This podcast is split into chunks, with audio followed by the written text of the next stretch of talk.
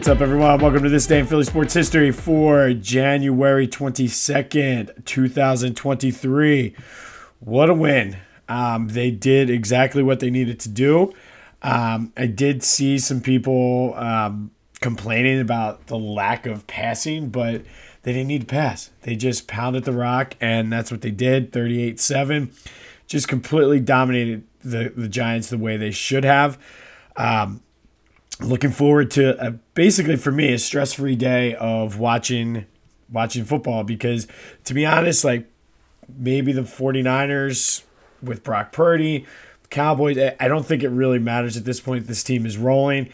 And I mean part of me would love to have Dallas come back and play for the NFC Championship game. I feel it's been kind of setting itself up this year for that all season with the whole uh, Cooper Rush and then Gardner Minshew. I said this a couple days ago. It just seems like it's aligning perfectly, but at the same time, I, I I'll take either one. I mean, we're one win away from the Super Bowl, and this is they're, they're looking good. Jalen's saying he's not hundred percent, but I don't know if he necessarily needs to be. He is. He's got that. Um, that just winner winning fighting mentality. I, I saw Sirianni kind of compared like the the mindset to Michael Jordan, which is very very lofty, but I think one of the things we kind of were questioning is whether Hurts could be that guy and whether he is going to be the guy to lead this team. And I think last night kind of proved that he did what he had to do to win. And at this stage of the season, doesn't matter about the numbers, doesn't matter how pretty it is. You just want to keep on winning, and they did. And and I want to give a kudos and a shout out for the defense. I mean, they. Phew, they, they did exactly what they needed to do. All the talk was, oh, Daniel Jones is this and Daniel Jones is that. Daniel Jones didn't do shit. Um, and short of that 139 yard run, Barkley didn't really do anything. So just an all around good, solid team win. Um, we play next Sunday to go to the Super Bowl, and that's ultimately that's what you want. We got two more wins, and as Doug Pederson used to say, we're not done yet. So good win for the Birds. We'll have more on the upcoming NFC Championship game tomorrow once we figure out who we're going to play. But very, like I said, very, very good win.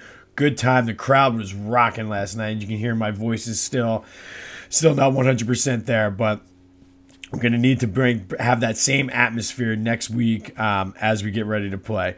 Uh, good win for the Sixers. Uh, they finished out the, the West Coast swing 5 and 0. Uh, they beat Sacramento last night without Joe and which, without James. Uh, Maxey had a 30 point game, like played very, very well. Um, and it, it's this is a good win, especially with uh, a lot of your like your two top stars not playing and a lot of bench players playing. Very, very good experience for them. Uh, five and zero oh on the West Coast swing. Looking forward to Wednesday night now, the matchup against the Nets. Um, so things like I, have been saying, things are starting to kind of kind of turn around for the Sixers. Still a little nervous with Doc, but hey, we, we got to do what we got to do, and we'll see from there. Tough win, I guess you could call it for the Flyers, as they beat the Red Wings two to one last night. Um, kind of flip flopping them in the standings. Uh, uh, it is what it is, I guess. But uh, oh well. Hopefully, they're they're currently sitting at 500. Um, and since my voice is going, I'm gonna kind of roll through this for today. But on this day, back in 1997. Sorry, I'll take a, a sip real quick. Um, the Sixers beat the Boston Celtics 127 to 125 in overtime. This game snapped a 13 game losing streak for the Sixers. And prior to that, they had a 10 game losing streak. So they've lost at this point 23 of their last 24 games. But this was a very pivotal year in the Sixers' development. This was AI's rookie year. They were trying to figure it out, get some of those pieces in place. It was the first uh, first year at the Wells Fargo.